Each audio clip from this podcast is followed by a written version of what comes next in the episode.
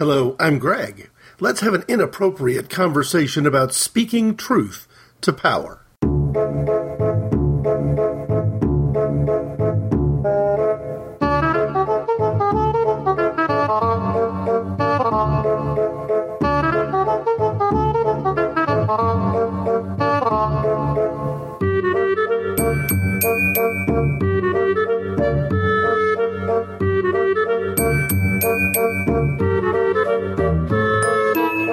Concept of speaking truth to power has been on my mind a lot lately, in part because of conversations that are going on in the work side of my life.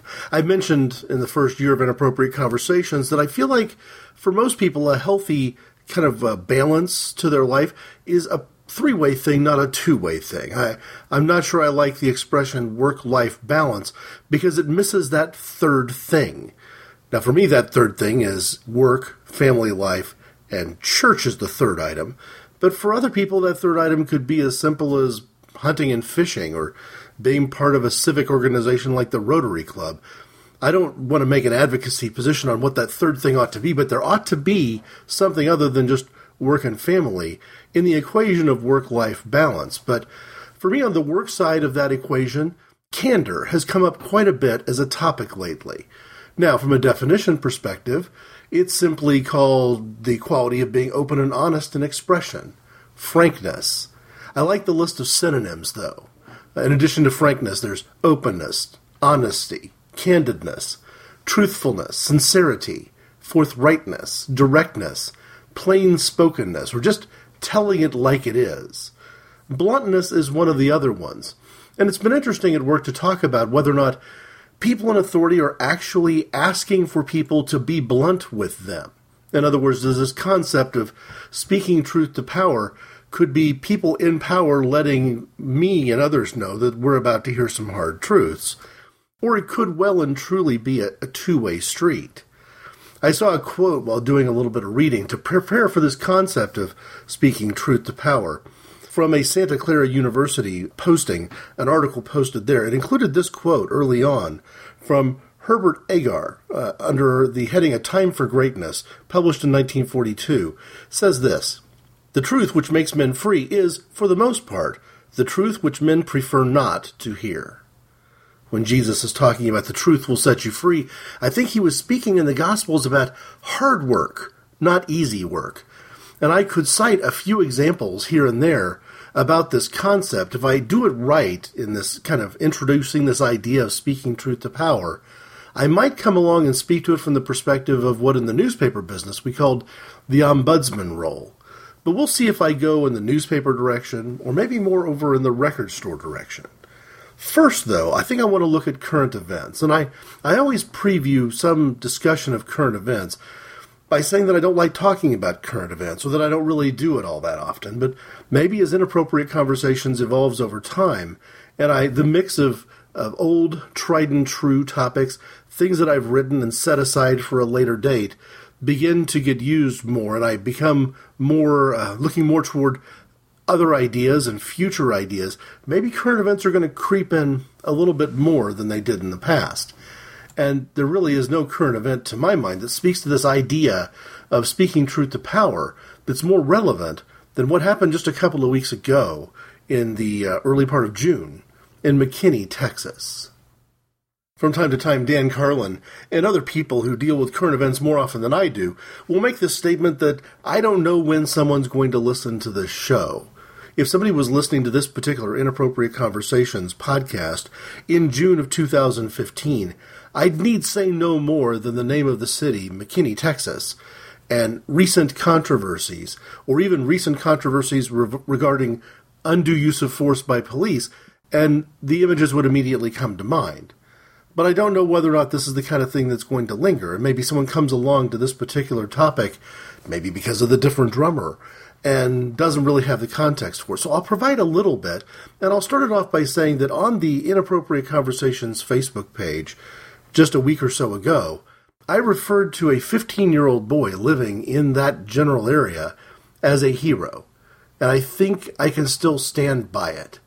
Uh, looking at a news article posted by, a, I believe, a TV station in the Dallas area, the uh, CW33.com article. This is the Newsfix website for, again, probably a television station. Dateline McKinney, Texas says this Brandon Brooks, the 15 year old boy who shot the McKinney school party video that's being broadcast around the world, is telling his side of the story to Newsfix. Quote, The cops showed up, and then the parents immediately started yelling, You need more cops, there's too many of them. And most of the kids weren't even involved, Brooks explained. It was a fight between a mom and a girl, which had nothing to do with all the other kids that she apparently needed more cops for.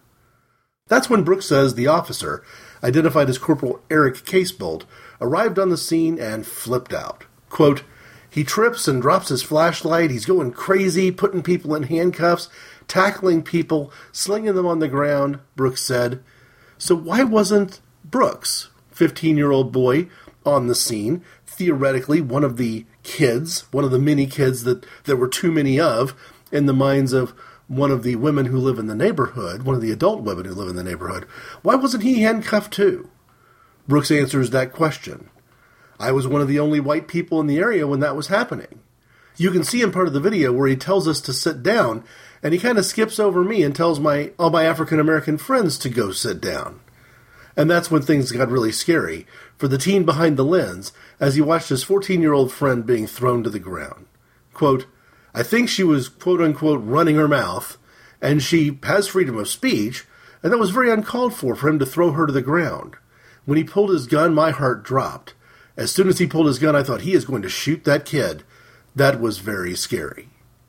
For those who don't remember, Eric Casebolt being called to the scene of a party that perhaps had more people coming than the uh, facility was ready for, or at least that the neighbors were ready for.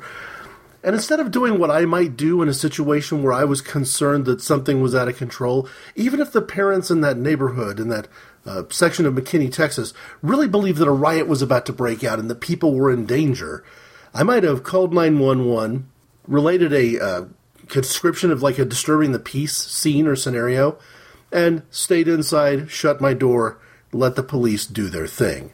I certainly wouldn't have been the middle aged woman walking across the street to a teenage girl and slapping her in the face for having the audacity to schedule this party and inviting a lot of those people into the pool area of my neighborhood.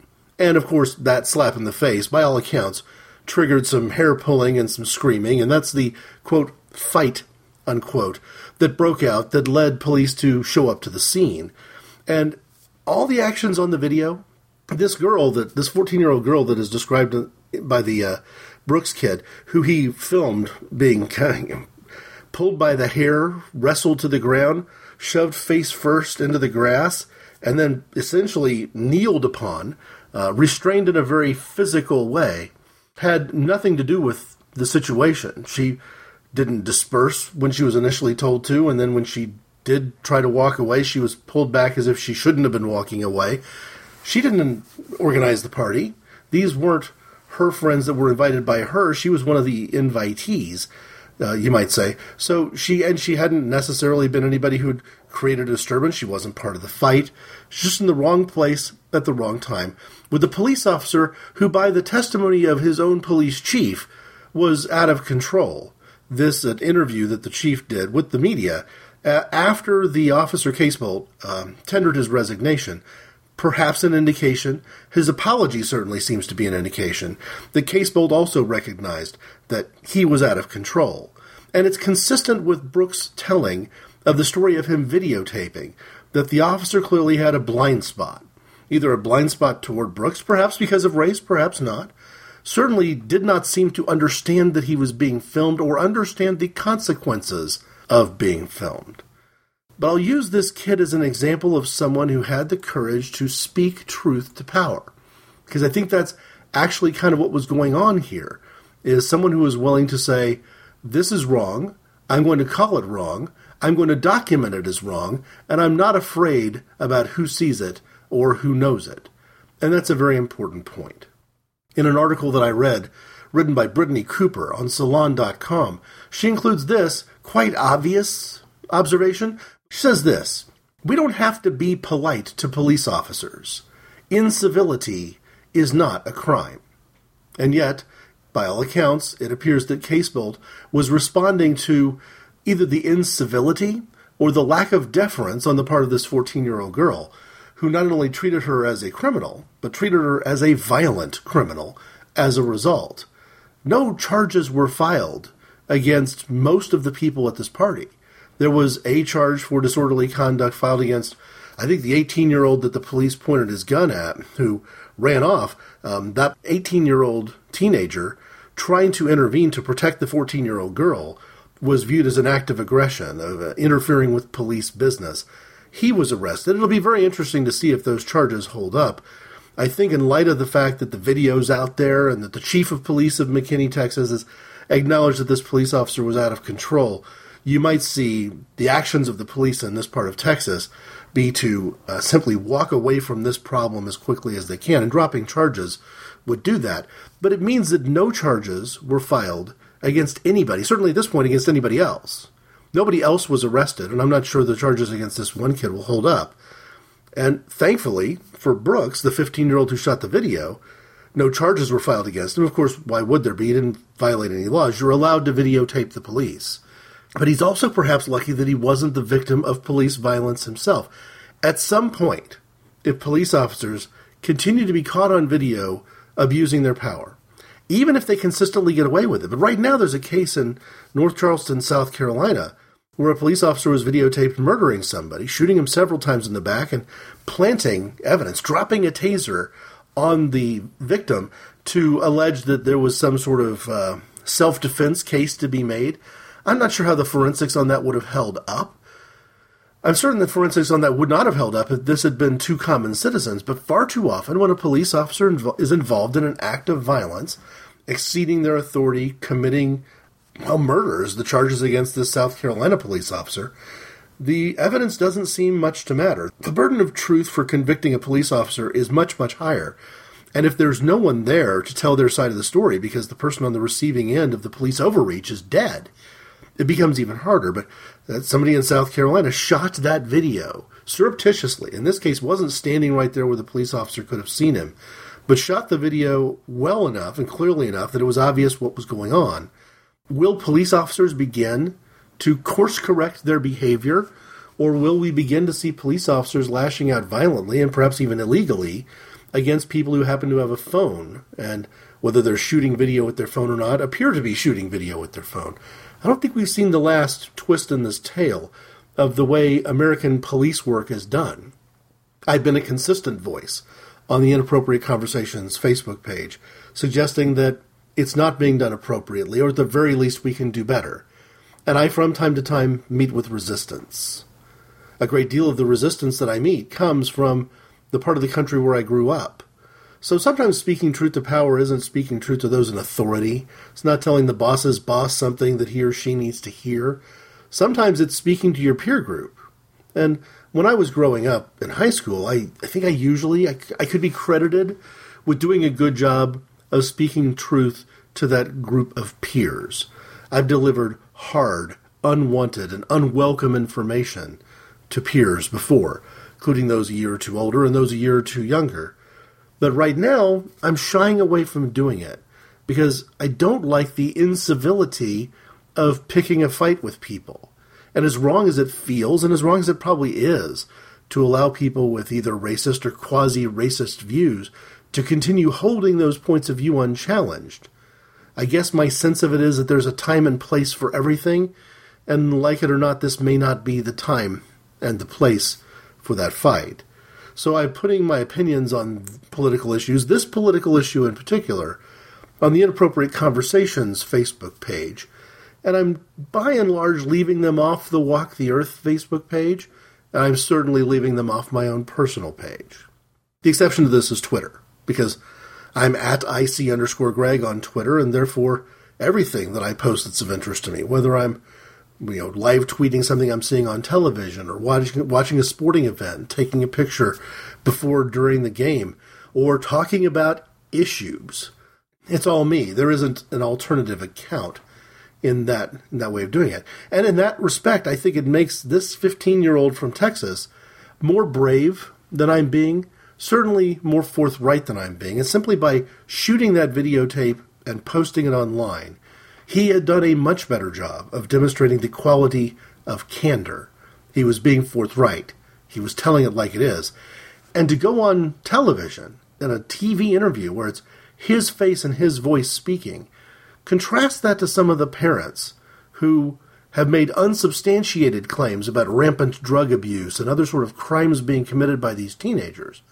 And I say unsubstantiated for the simple reason that there is no substantiation for those claims. You've got, by all accounts, a dozen McKinney, Texas police officers in that neighborhood surrounding that pool party, and no arrests are made for drug abuse. No arrests are made for weapons. No arrests are made for fighting, which is actually the one crime that was committed. I would love to see the police take the time to track down the middle aged woman who saw fit to walk up and, in an unannounced sort of a way, um, smack a teenage girl upside the face and ultimately start the fight that started all the nonsense that was later captured on the video by Brooks. No, so these are unsubstantiated claims, and these unsubstantiated claims, when adults from the neighborhood are appearing on video, they're agreeing to an interview if you don't show my face, or if you pixelate me, or just show my hands, or just use my voice with a blank screen. The kid said, No, I got nothing to hide. Having nothing to hide is candor, and sharing this video with the world, unquestionably speaking truth to power. So that's what I mean when I talk about this concept of speaking truth to power. And if I didn't have a much, much better, different drummer, today. I'd have to consider whether or not Brooks would have been a candidate, although a teenager from Texas that I don't know and have never met and don't know anything else about other than this unfolding story, where we might not have heard everything that needs to be heard just yet, the danger of recording a podcast about, with a current event in it, where the topic is bigger than just the current event, I suppose. So I don't have to worry about him being a different drummer, but I do want to talk a little about my own personal experience because my personal experience is a mixed bag. One of the quotes that I've heard that I think ties into this idea was on the Men in Blazers podcast, an interview released after this event in McKinney, Texas, but before today, so between, with former NBA center, uh, Australian basketball player Luke Longley. And I'm paraphrasing here. I'm not looking at the at, at a copy of any transcript, but it said something about the notion that it's the things which aren't said that do far more damage. He was asked for like an insight, a life lesson that, that could be taken away from his experience in both Australia and America as a basketball player or as a parent. And he said, It's the things you don't say that do the most damage. This is so consistent with one of the principal views of inappropriate conversations over the years, and I suppose Walk the Earth as well. It's, it's me, it's my view. This idea that it's far better to say something that should not be said than not to say something that should be said. That it may not be ideal to speak out of turn and say the incorrect thing, but you can apologize when you speak up and get something wrong. In a way you just can't. When something needed to be said and you didn't say it, and the consequences that could have been avoided by speaking up happen, and what do you do?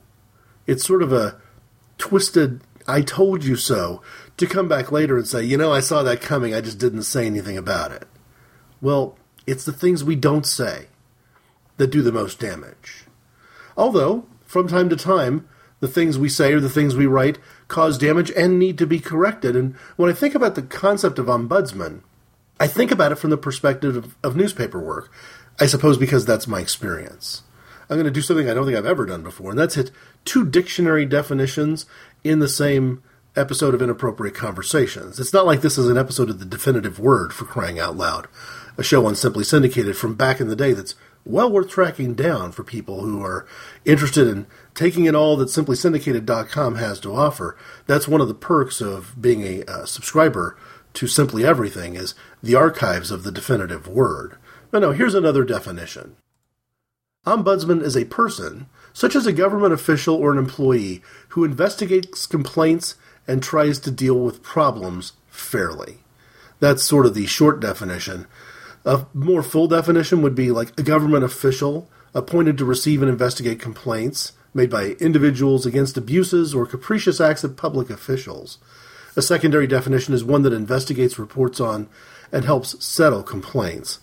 For, for me, the ombudsman was somebody who reported directly to the publisher, bypassing the entire editorial process at the newspaper, and would deal with issues where there were complaints about unfair reporting.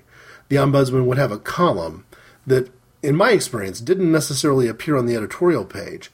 The place that I've seen it, in addition to editorial or commentary pages, is what we might call page three. Now, page three is not a place where you would typically find editorial content. In the newspapers that I work for, the primary sort of, and this everyone knows, with oh, it's page one, and page one above the fold is where the big story goes, and probably page one below the fold is the second most important part of any given newspaper. That whole, uh, the cult of page one, for want of a better word. But when you pull that page open in a traditional newspaper, whether full sheet or tabloid, page three is usually what your eye is drawn to next. Now, there are two kinds of people in the world, I, have been told from my studies, uh, especially when it comes to magazines. There's people who read front to back and people who read back to front. Uh, so there are people, if you notice, like on a lot of the News Weekly magazines in their heyday, uh, Time, for example, or Newsweek, you'd find a column from a, a well known and venerated columnist tend to be on the first page after you pull back that back cover. Essentially, the back cover version of page three, as a matter of fact. But most of the time, people read front to back, and when you pull that page across and you're you're done with page one, you're typically staring straight ahead at page three. Page three, in other words, is better real estate than the back of the first page, you know, page two. And once in my life, I've seen page three used for editorial content, and it was so inappropriate that it led me to write and push that newspaper to do something about the problem, and preferably to do it from the perspective of the ombudsman. Because if the editor was making a mistake, the editor in chief was making a mistake, or if his managing editor or news editors had made poor decisions, or if the writer uh, or the uh, reporter had engaged in some sort of editorial misconduct, if allegations of journalistic incompetence or you know other sort of malfeasance was going on, you'd want that independent party, somebody who was reporting directly to the publisher, to get involved and offer an opinion that might often be extremely critical of the newspaper. And it's that ombudsman role that I think will lead to the one example I can think of where I've done a really good job of speaking truth to power because it was a situation where I knew better from my own experience, limited as it was at that early stage in my career, and I was willing to speak up about it. This is one of those situations in inappropriate conversations where I don't know if I've told the story before, so if I'm repeating part of it, or even all of it, I apologize. When I worked initially as a copy editor, uh, I was a copy editor for one of the many, many Gannett News Service newspapers in the country. My job was primarily to come in in the middle of the afternoon and uh, make sure that the weather map was ready to publish, and I would be responsible for uh, creating a digest out of various wire stories. So, one, two, three paragraphs at the most, covering the kinds of stories that we wouldn't give a full article to uh, from the Associated Press typically, although there might have been more than one wire. Among my other responsibilities was editing the Dear Abby Ann Landers type of columns. Now you may ask yourself, what kind of editing goes on? Aren't you essentially putting whatever the question and Dear Abby's answer would be right in the, the advice column approach? But you did have certain responsibilities. On occasion, you'd have a responsibility to try to make the column fit in the appropriate space and there was not a set uh, length for those columns, nor was there necessarily a set reserved amount of space. So sometimes you'd be coming up with ways to uh, mess with the layout and design and stretch the copy a little bit, which always looks bad in my opinion. But often as not, what you'd need to do would be to find a way to remove the paragraph or to tighten up some of the sentences such that that article would appear in the right amount of space. The other thing you're doing, though, is reading it for content. I lived in a Midwestern city that had three major hospitals. One of the hospitals was uh, osteopathic in nature, one was Roman Catholic owned or operated, and one was private. And the description of this city was such that if you were to write a letter to Dear Abby or Ann Landers complaining about this city and its three hospitals and one of them was laying off nurses and you were working double shifts as a nurse and you shared a parking lot with a Catholic hospital it would not be that hard for you to figure out that this writer, without using the name of the city you lived in, without frankly intending to identify the city, had just done so.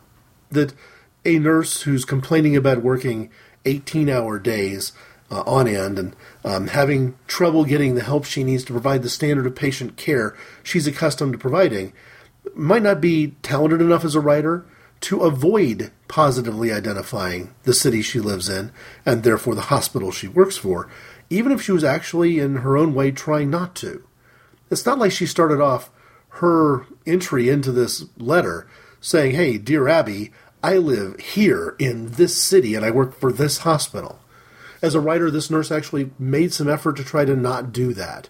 And yet, clumsy copy editing, in my opinion, allowed the few turns of phrase to stay inside the article, stay inside the, the original question being asked in that advice column that did identify the city. And it, it turned out to be kind of a big deal because what this nurse was doing was raising allegations of unethical employment practices, of uh, undue risks taken with patient care. She even related a story after one of these, you know, multiple days in a row of, you know, three, four weeks in a row of working these 18 hour shifts with no days off, no time off, of fearing that she might fall asleep behind the, the wheel and being worried that if a kid or somebody had run in front of her, her uh, fatigue would give her insufficient reflexes and she might actually be a danger if not to uh, others, at least to herself. And she was basically calling for help, asking, How can I get the administration of this hospital, which is privately owned, to hire some of the nurses that were laid off from the other hospital to provide the necessary relief so that I can have at least one day off a week, or at least have one day where I'm only working an eight hour shift instead of, instead of this more than a double pattern that she was on.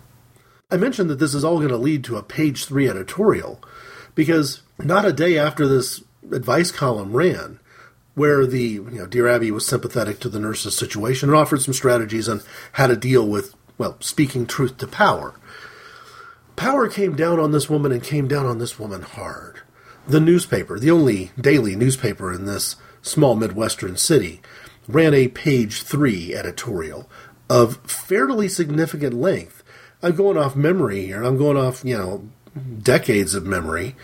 But it seems to me, from a perspective of nearly 30 years into the future, that this was something like a 20 inch article. Now, I don't know how to make sense of that to somebody who isn't really kind of familiar with the terminology of newspapers, but this would have been two or three times the length of an editorial and long, uh, on the long end of a, of a column, a commentary column.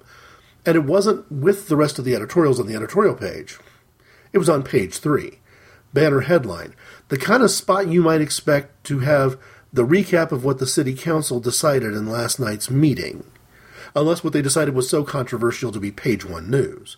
But a routine city council meeting, um, almost every zoning council meeting, would be like here in this spot, the local news on page three, big headline. But that big headline in this case was devoted to a campaign to root out this evil nurse and fire her.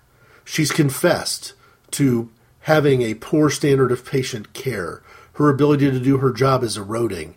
She had the audacity to call out her bosses and her bosses' bosses in a national column where she had to have known she'd be identifying our fair city and embarrassing and humiliating us on a national stage. She even suggested that there was a chance she might run down a kid one day.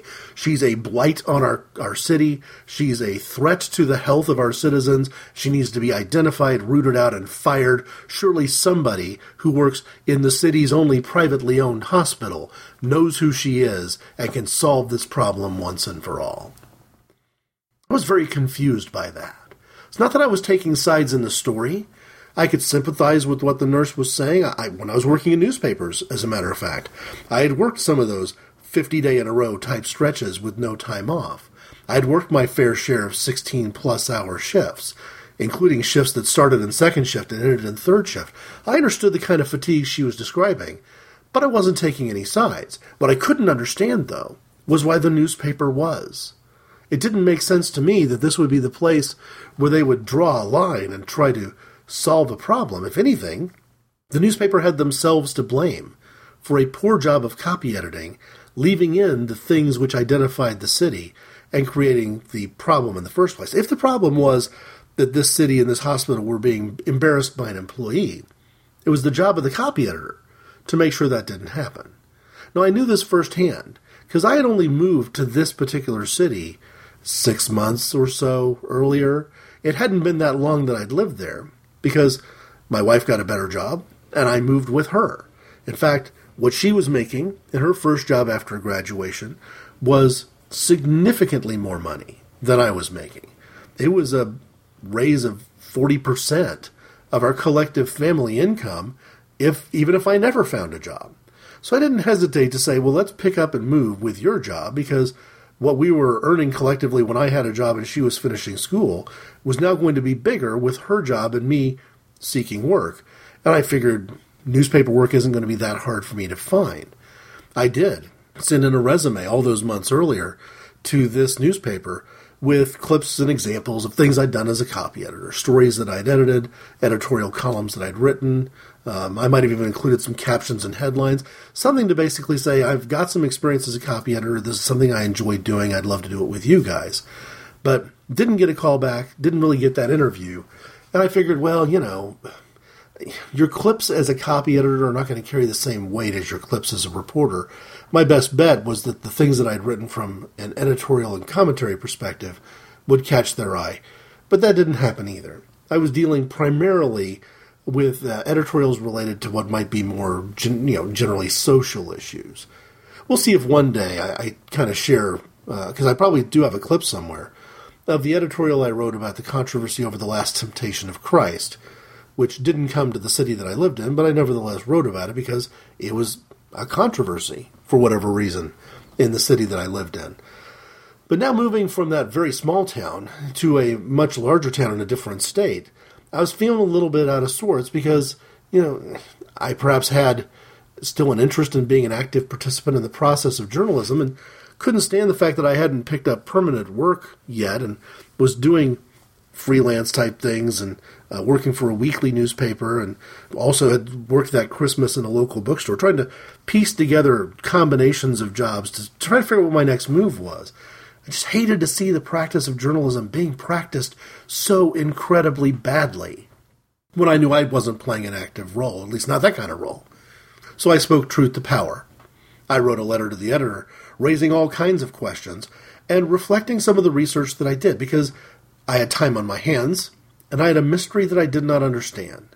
From a time on my hands perspective, I enjoy writing. I enjoy researching and writing, and therefore it wasn't that big of a deal for me to put together a relatively small, a normal sized letter to the editor.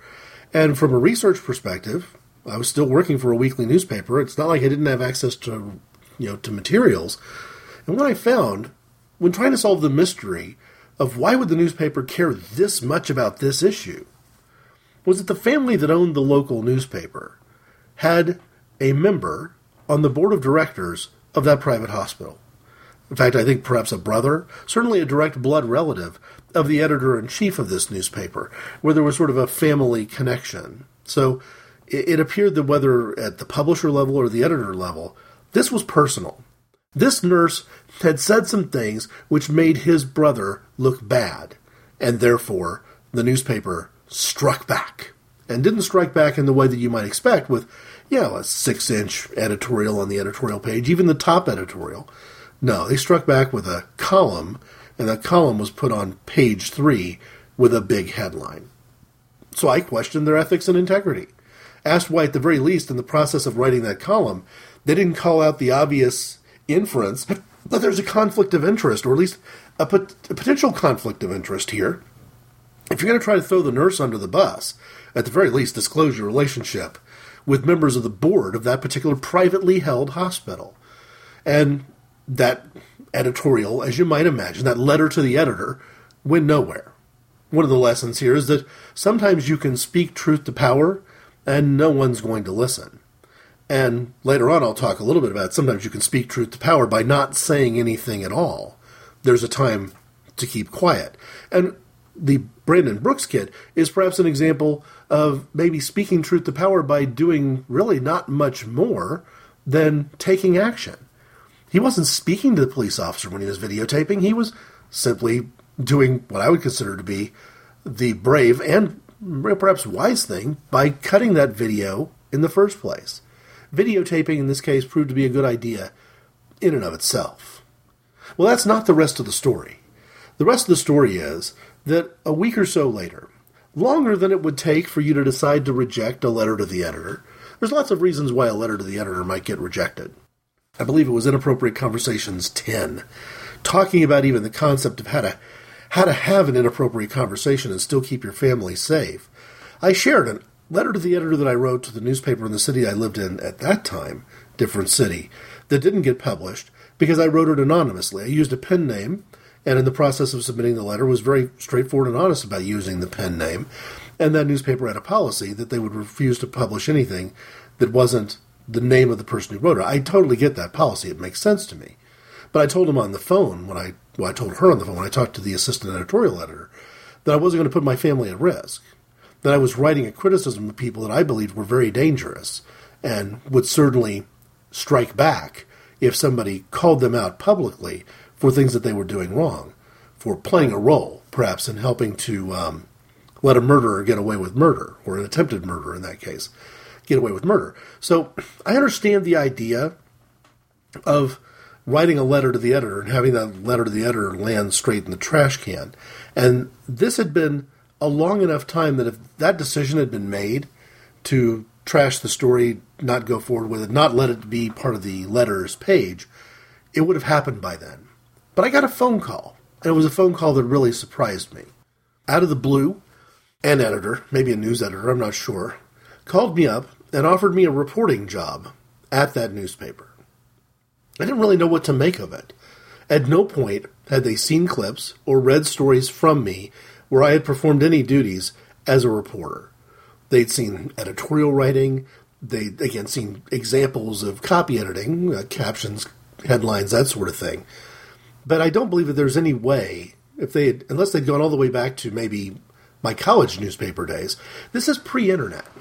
It would not have been that easy for a newspaper to track down something that I'd done in the middle of my college experience. Because later in my college experience, my roles were more editorial. I was the entertainment editor, I was the managing editor. I didn't have that many bylines the last couple of years of college, even in the college newspaper, even for somebody with a journalism degree. So it seemed to me that the offer of a job to work as a regular reporter was suspicious in and of its face. So I asked the obvious question what would I be doing? What would the offer be? How do you know my work? And they offered me a job covering the local hospitals as a medical beat reporter. To me, that was kind of the red flag. So I told, I asked for a name and number and told them that I would call back and I needed to take a little time to consider it, in part because I was just about to go down this line of a new venture. I was about to work in the record stores. I needed to consider this management offer that I had with record stores versus this newspaper offer that seemed too good to be true, and perhaps like all things that seem too good to be true, probably was.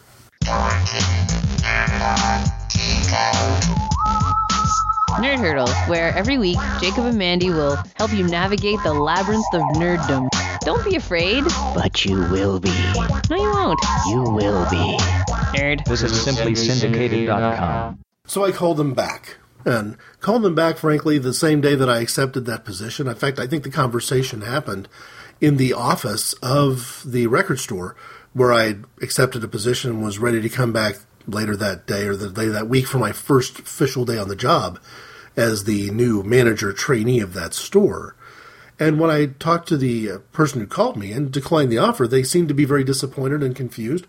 I took that as a positive, but I also said that among the other things that I was concerned about was at first it just didn't seem right for me to take that kind of offer from them sort of sight unseen. That no matter what their confidence was, they didn't know enough about me, and I certainly didn't know enough about them. And if that settled the matter with them, I was a little concerned about one other matter that they might be able to help me with. I'd submitted a letter to the editor several days earlier, you know, more than a week earlier, and was curious as to why it hadn't run yet. It was dealing with the controversy over that nurse from the hospital and the page three editorial that the newspaper wrote about it. I got a long, kind of awkward pause, and then I'll put you on hold and see what I can do. I was on hold for what seemed to be an inordinately long period of time, and somebody on the other side picked up the phone, introducing himself as a person. I wasn't being farmed off to the assistant editorial editor, I was being farmed upward towards somebody who was in charge. He told me that he wasn't sure he knew what I meant, that they get so many letters, yada, yada, yada. Uh, added some disappointment that I wasn't interested in joining the staff. And I still wasn't getting where I wanted. So I told him, with some degree of honesty, it wasn't like I was necessarily, he could have called my bluff. I wasn't necessarily going to go here. But I told him that I'd written the article about this question of medical ethics. And even though it was more of a journalism ombudsman type question, where I kind of expected the ombudsman to weigh in on it, um, you could make an argument that it was a question about medical ethics. Certainly, there was a patient care issue that was being raised in the original uh, advice column letter that the uh, Dear Abby or Ann Landers, whoever, responded to. And I said, if you're not going to run this letter to the editor in your newspaper, which I you know totally understand, it's your newspaper.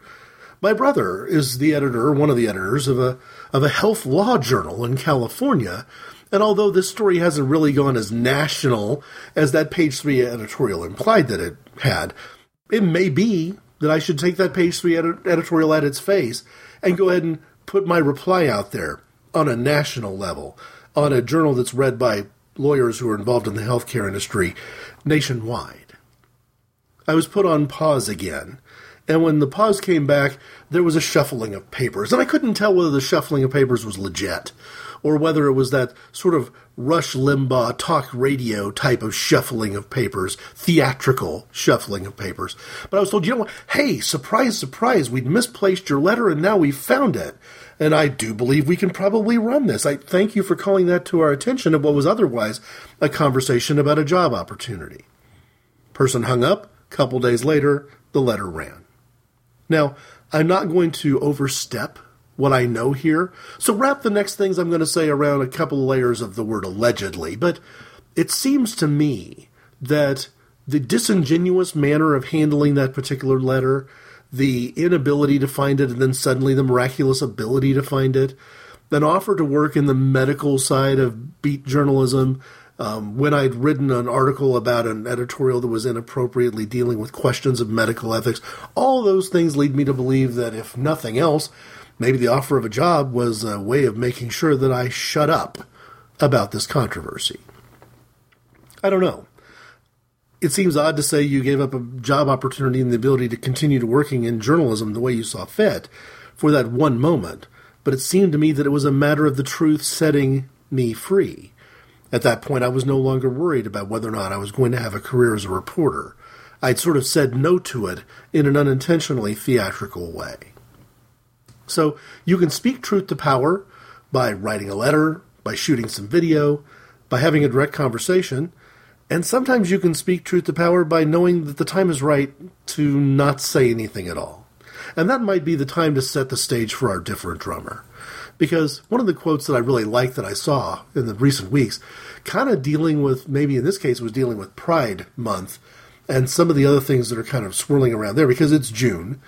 And uh, Christian Piatt, a Christian author, included this quote in an article that he wrote for Patheos.com just a few days ago. This was a June 10th article.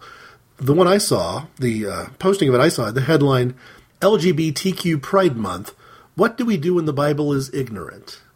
Now, it seems provocative, right? But I think what Piatt was saying is when there are truths that have not been discovered, which cast new light on what the Bible says, that's ignorance in the sense of being not yet fully aware. And there's no doubt that 2,000 years ago, there were a lot of things about medicine, about psychology, about the planets that the writers of letters, like Paul's letters, just didn't have. Here's the quote from Piatt Galileo was labeled a heretic in the 1600s for suggesting that the earth revolved around the sun, and there are still those who deny the overwhelming science pointing to the age of the planet. As a general rule, important new knowledge presents a compelling opportunity for new thought. Christian Piatt. My different drummer today, though, is not Piatt. My different drummer is Galileo Galilei.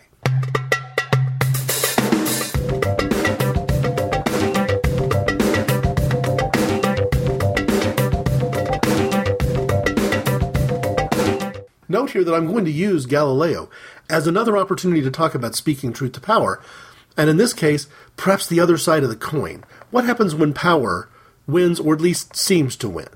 But first, quick biographical information. Galileo was born in 1564, died in 1642.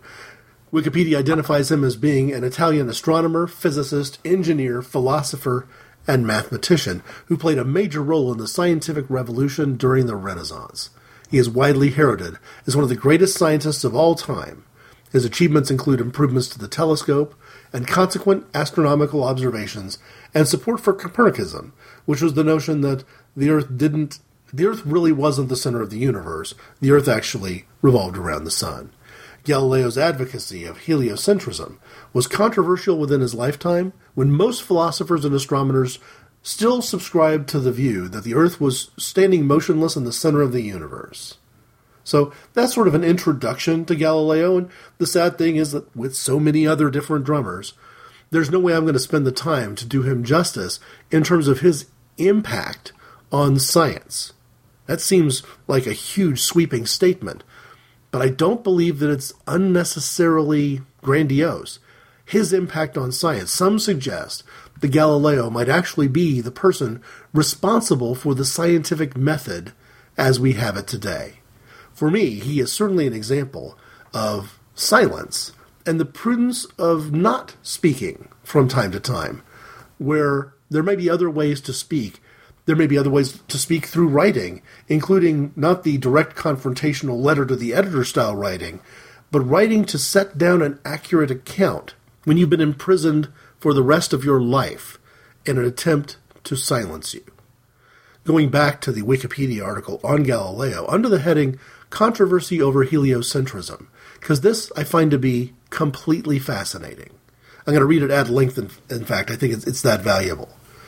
In the Catholic world prior to Galileo's conflict with the Church, the majority of educated people subscribed to Aristotelian geocentric view that the earth was the center of the universe and that all heavenly bodies revolved around the earth, despite the use of Copernican theories to reform the calendar in 1582.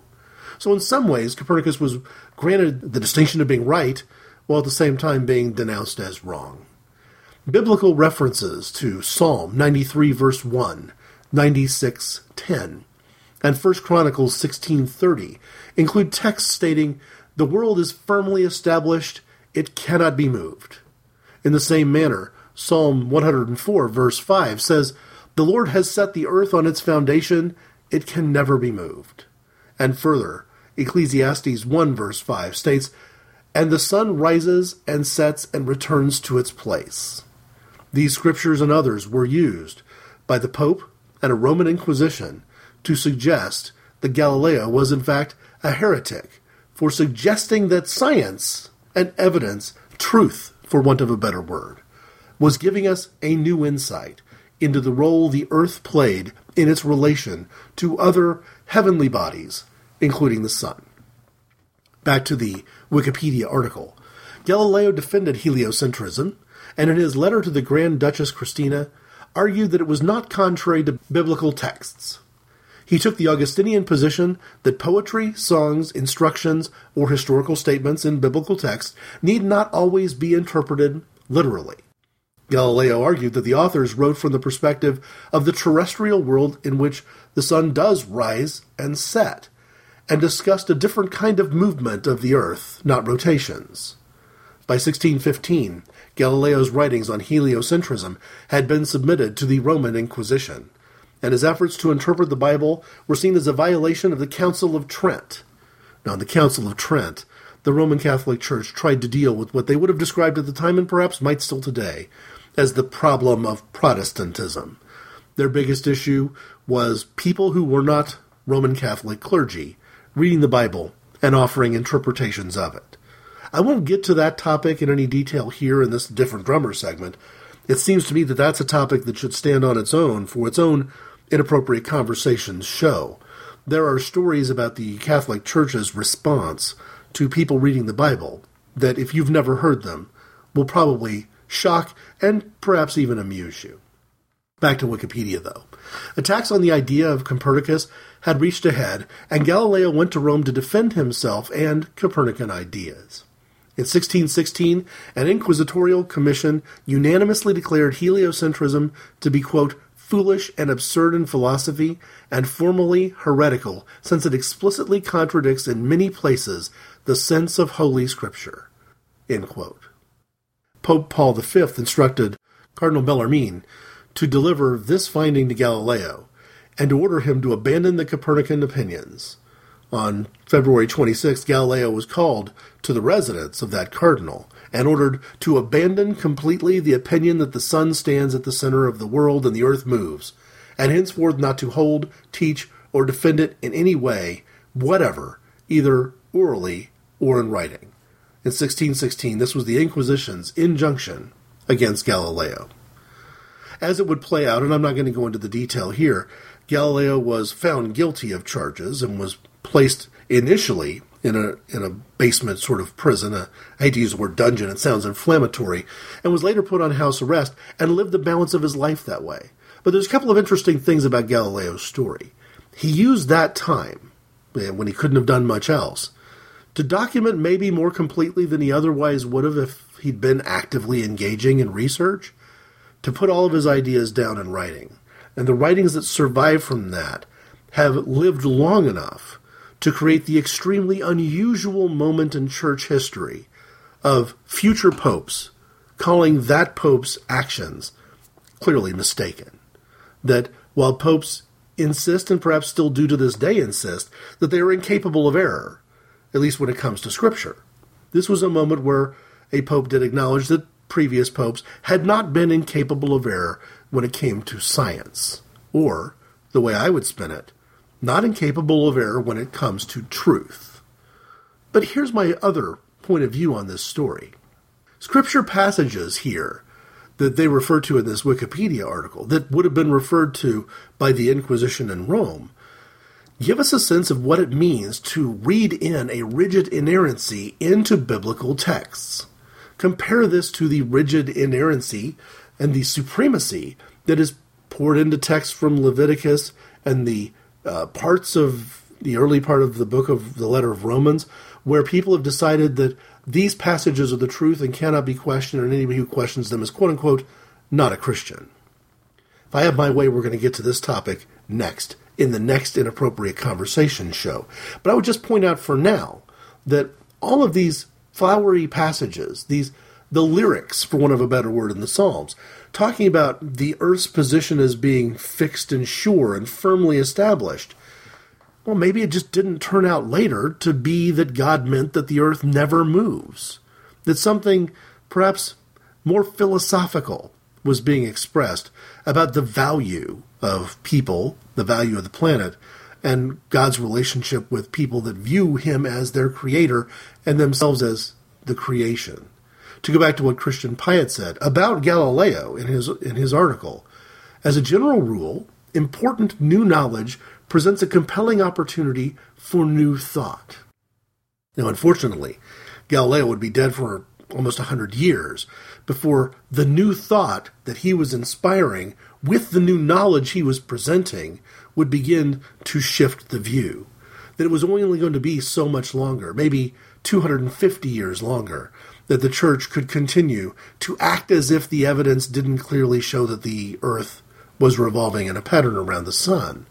Or might I suggest that Galileo's enemies are still alive and well and speaking on behalf of Christianity? Maybe not with the gall to suggest that they're speaking truth to power, but more to say that their interpretation of Scripture is correct and anybody else who interprets Scripture dif- differently is some sort of heretic. When Jesus taught us that the truth would set us free, and that we were called to love the Lord our God with all our hearts and souls and strengths and minds. The thoughts of Galileo, in other words, matter, and matter a lot, including on the topic of speaking truth to power.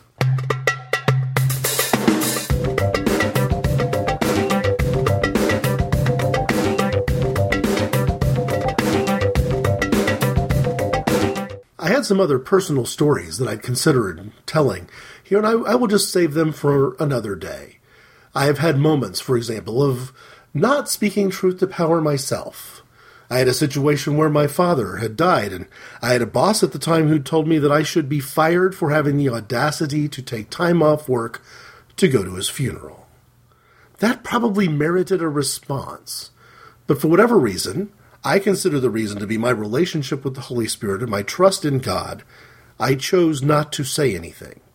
It wasn't that I was lazy or even fearful. I just decided, based on my prayer life and what I felt the Holy Spirit was leading me to do, that this was not a battle I needed to pick. That if there was a battle to be fought here, others would fight it for me.